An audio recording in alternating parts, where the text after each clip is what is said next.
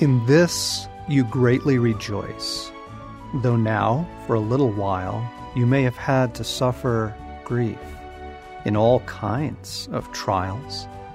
These have come so that your faith, of greater worth than gold, which perishes even though refined by fire, may be proved genuine and may result in praise, glory, and honor when Jesus Christ is revealed. Though you have not seen him, you love him.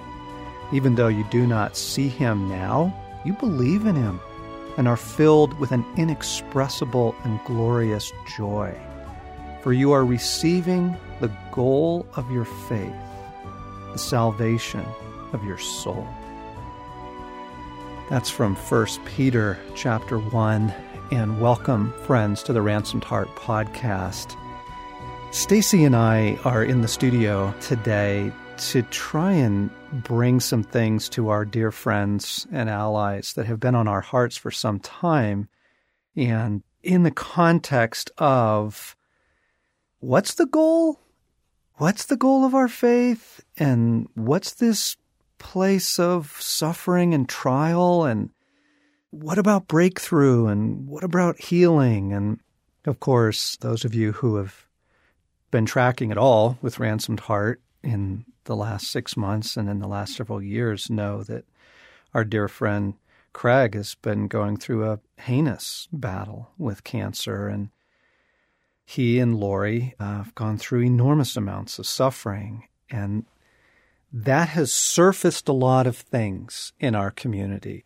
It's surfaced not just love and concern, it's surfaced hurt and sorrow and fear and anxiousness. It's also surfaced a lot of varying opinions on healing and suffering. And Stace and I were talking about this the other night. We knew that this podcast recording was coming up, and we were sitting in our home the other night, and we got pretty fiery.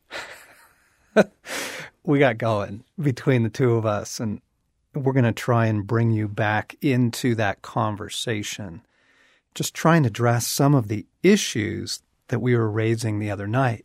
Right. It has raised so many issues, John, so many issues that are core to our faith, really important stuff to grow in, to wrestle with, and to continue to wrestle with and grow in, because our doctrine is always being perfected, and it's important. It's important to get this. So, you know, our prayers aren't being answered. What about that? Or someone is still suffering. They're not being healed. What's going on? And, oh, this teaching that's going on about the Lord's Prayer. And I love the Lord's Prayer. And who doesn't want to pray that? Thy kingdom come, thy will be done on earth as it is in heaven. And I'm wondering, can we safely really assume that the will of God is the same for everybody who is on earth as it is for those that are in heaven? Right, exactly. Like, how much of that do you get? Right. Nobody dies in heaven. There's no pain or sorrow in heaven. But people in heaven have already been perfected. And here, we're being sanctified. Yeah. Anyway. Yeah, exactly. And, right, what's God's posture towards suffering? Some dear-hearted, well-meaning people wanting to say, and I think in an effort to offer hope and to offer confidence in praying, wanting to say things like, there is no suffering, or there is no suffering for the believer, or that's not God's will. You see how quickly this all gets tangled up. Or it's always God's will to heal every single person of physical suffering. Or statements like, Jesus healed everyone who came to him. Therefore, it's always his will to heal. And see, what we're pointing out is like, that's theology. Like, you're making deep, deep theological assumptions about the world, God, the saints, the purpose of this life. And we just want to help you all think through that with us. We kind of want to think through it out loud ourselves in a conversation. And, and we want to include you in that conversation because this isn't theory. Right. And I can feel even the like little tremors going through people's body as they hear that, like, you're messing with me. What are you doing? And I think it's important, John, that we say right off the bat that what is uncontestable, immovable, is that God is good. Yeah.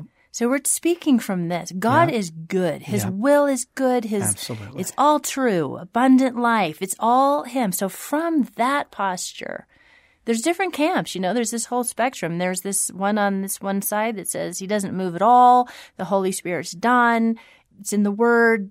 Yeah, there's no was, healing. That was all yesterday. Yeah. And then I'm not there, by the way. And then there's this on the far, this other side that says it's he heals everybody. It's always his intention. So basically something's wrong with you if you're not being healed. Like Exactly. Can we talk yeah. about that?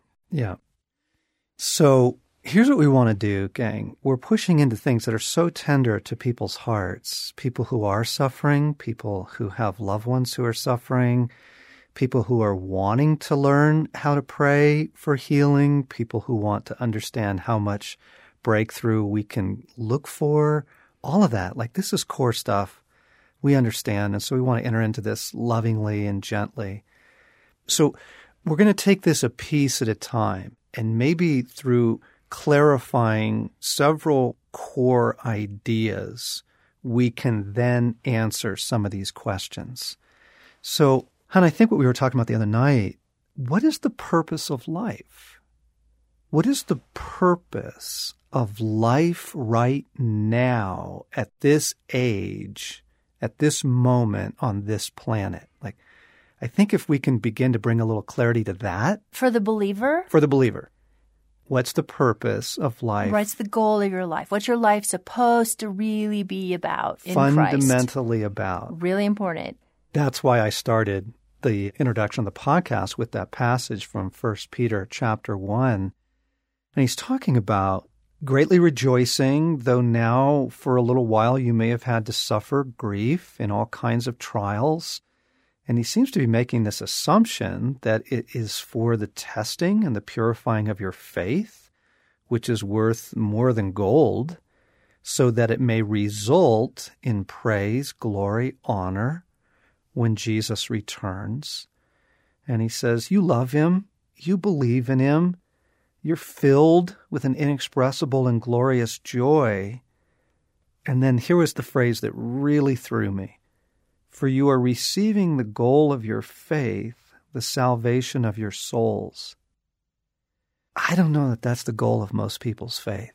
The salvation of their souls. To be honest, I think if we're really honest and candid, if we're just brutally fair with, I think the goal of our faith is a good life. So things will work out. Yeah. Come on. Right.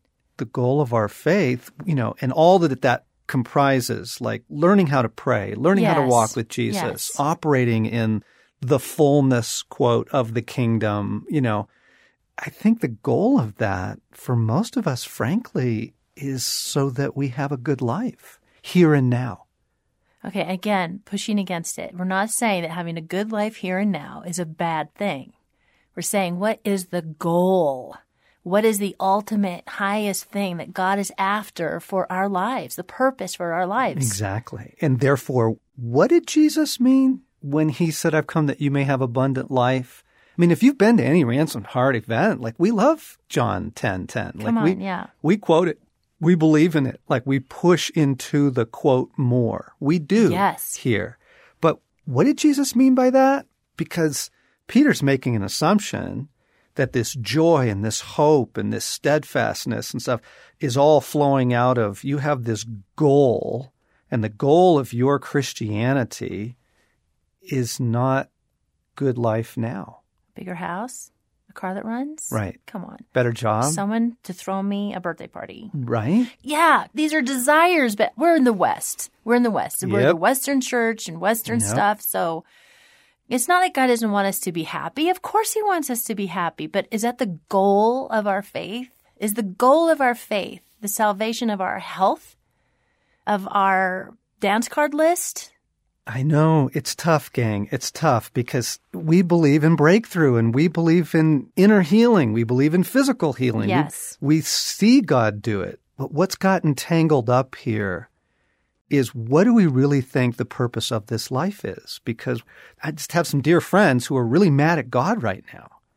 They're mad at God because their life is not working out. And that anger, it exposes what your goal is. The abundant life that Jesus promised. Can you expand on that? Let me get there by a surprising turn. What is amazing to me is that the Scripture talks a lot about reward.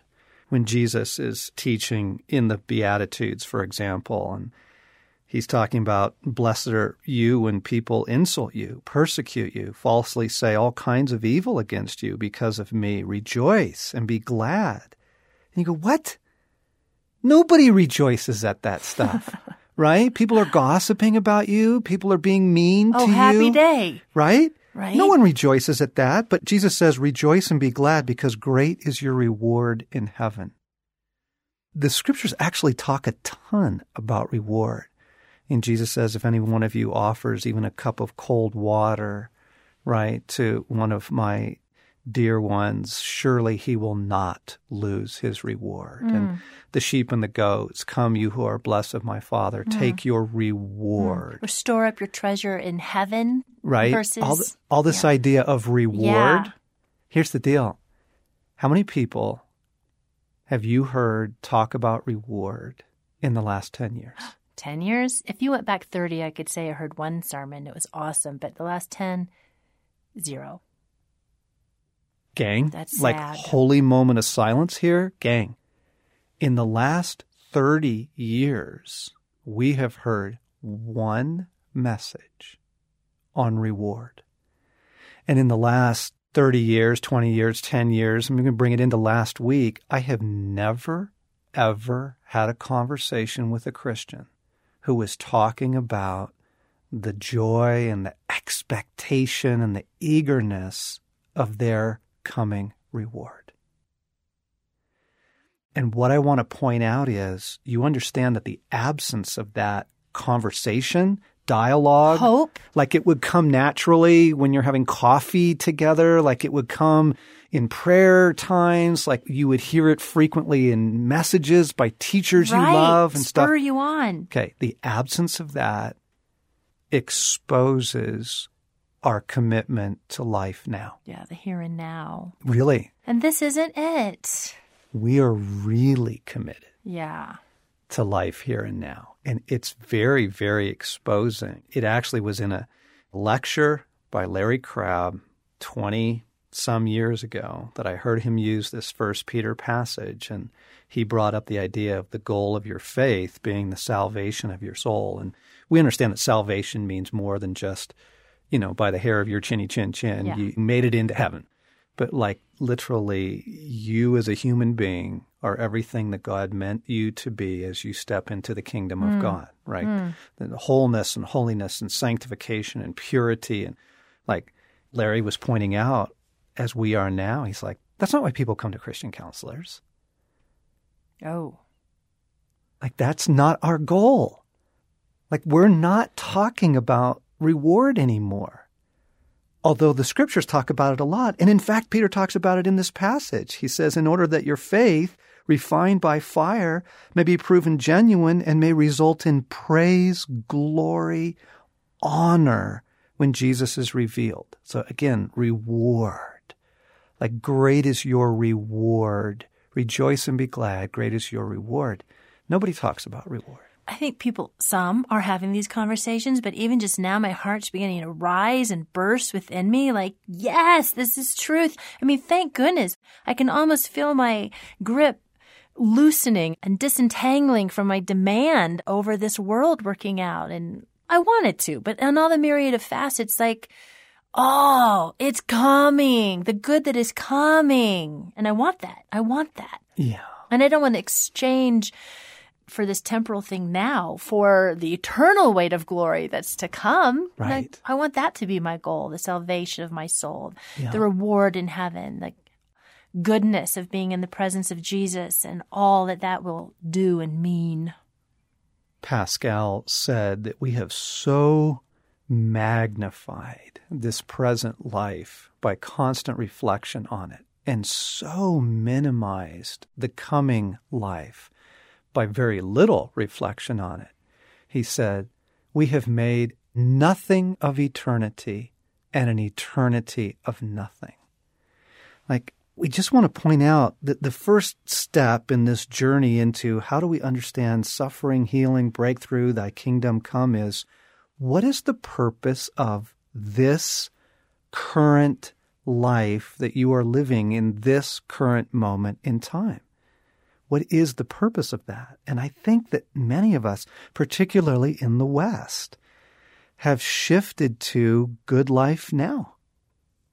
We don't talk about reward, and we do not have a theology of suffering. In fact, people have gone so far as to say, I reject that. They go, whoa, like what does that reveal about our convictions on what this life in this moment is about?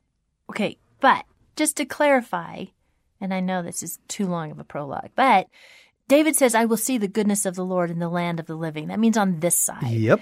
And Jesus said, I have come that you may have abundant life and life to the full. And that means not just in the future, but I think what happens, John, is that we misunderstand what that means, what the goodness of God is, what it looks like, what that life is. So now can you come back to that? What is he saying with abundant life? Yeah, the Greek word is zoe. And John ten ten, I've come that you may have life and have it abundantly, Zoe. And Zoe is the life of the Spirit. It is a spiritual power, sustenance, strength, energy, force. It is literally the radiant life of God given to us. And we are meant to have that. And live in that, experience it, we walk are. in it. You betcha. And that's good. You are. And what's fascinating is the reason that you need that is because you're going to go through a great deal of trial and hardship in this life. You need Zoe. Mm-hmm, you need that mm-hmm. inextinguishable, powerful, glorious life of Jesus in you, right? Because of all these other passages. I mean, just going on in Peter, you know, he's talking about it's commendable if we bear up under the pain of unjust suffering because we're conscious of God, right? He goes on in chapter four to say, arm yourselves with the same attitude. Since Christ suffered in his body, be prepared that you will too. You need the, quote, abundant life, surging, energizing power of the resilient God yes. in you, because this world is brutal. Yeah. It's brutal. But here's what we've done. There's just this very subconscious thing that we filled in the blanks. Abundant life means better job. More money. Abundant life means he's going to fix my marriage. Abundant life means we get that house we've been dreaming of. And I think all those things are good, by the way. And I think God does that a whole bunch. But what is the goal? What's the what, greater good? What does he mean when he promises abundant life? It's clearly, it's clearly not nice little life, sweet little life. Isn't it himself? Like himself, more and more of his life means that we get more of him. We know him then. We love him. We're enraptured with him, captured. We've then our gaze is on him. And man, that changes everything. Totally. Totally. Yeah, Peter says, rid yourselves of all malice and deceit, hypocrisy, envy, slander. He's, get rid of all that horrible stuff, like newborn babes crave spiritual milk so that by you may grow up in your salvation. And here's why. He says, now that you have tasted that the Lord is good. God is good. His life is good. His love is incredible. And the deal is, gang, that doesn't equal white picket fence, nice yard. Like, yes, we do enjoy Got his it. blessings. Yes. Right? But this offer of abundant life is clearly within the context of some pretty huge assumptions about suffering in the Scripture. In fact, in Philippians three ten, Paul goes so far as to say, we share in the sufferings of Christ. We share in the sufferings of Christ, and that there is an incredible honor yes. and dignity to that. Now, I know, I know, some people want to say, well, that's just persecution, Okay, but that's not what you get in the scripture. I mean, you live in a world with disease, for example. I mean, there are germs and illnesses, and the human body is so broken since the fall of man and the earth itself. And so that's just a reality that you live in. And if you get into this idea that God is going to spare you from all of that, all of it now, like completely, I think he gives us a lot of grace. But mostly he gives us himself. And if you kind of cling to this idea that, oh, well, suffering, that only refers to persecution, like you can't find that in the New Testament. Like that's not there. Okay, can we come back around to what is the goal of life? What is the goal of life? And it is not a happy little life, but is not the goal of life spiritual maturity, to grow up in Christ, holiness, to know him? Exactly. Exactly. Right. Right. So this is the mind blower here. It's in Hebrews five, seven and eight. It says, during the days of Jesus' life on earth, he offered up prayers and petitions with loud cries and tears to the one who could save him from death. And he was heard because of his reverent submission. Although he was a son, he learned obedience from what he suffered. And once made perfect, he became the source of eternal salvation for all who obey him. Okay, now, if Jesus of Nazareth needed to learn certain lessons through suffering, that he needed to be, quote, perfected through his suffering, do we really think we get to escape that? The goal of life, when it talks about the salvation of your soul, the goal of life is the holiness and the beauty and the maturity and the intimacy with God that results from you being tested. Like the goal is not happy little life, because most people who have a happy little life don't turn to God. You know, if they're not interested and they're not already kind of walking with Jesus, like happy little life does not change people. It doesn't change their character. It doesn't deepen them in any way. We're going to get into this in the next session here, but what do you think the purpose of life is, friends? What does your behavior reveal that you think it is? What does your anger reveal that you think it is? Like, this is huge, because as you begin to kind of re-examine what you really think the purpose of this current life is, it's going to help you understand healing and suffering. And so we're going to pause here, and we're going to pick this up next time. You've been listening to the Ransomed Heart Podcast with John and Stacy Eldridge, talking about thy kingdom come, thy will be done. What does that mean? What can we look for in this life? Suffering, healing, breakthrough, and this thing of like reward? Thanks for listening in.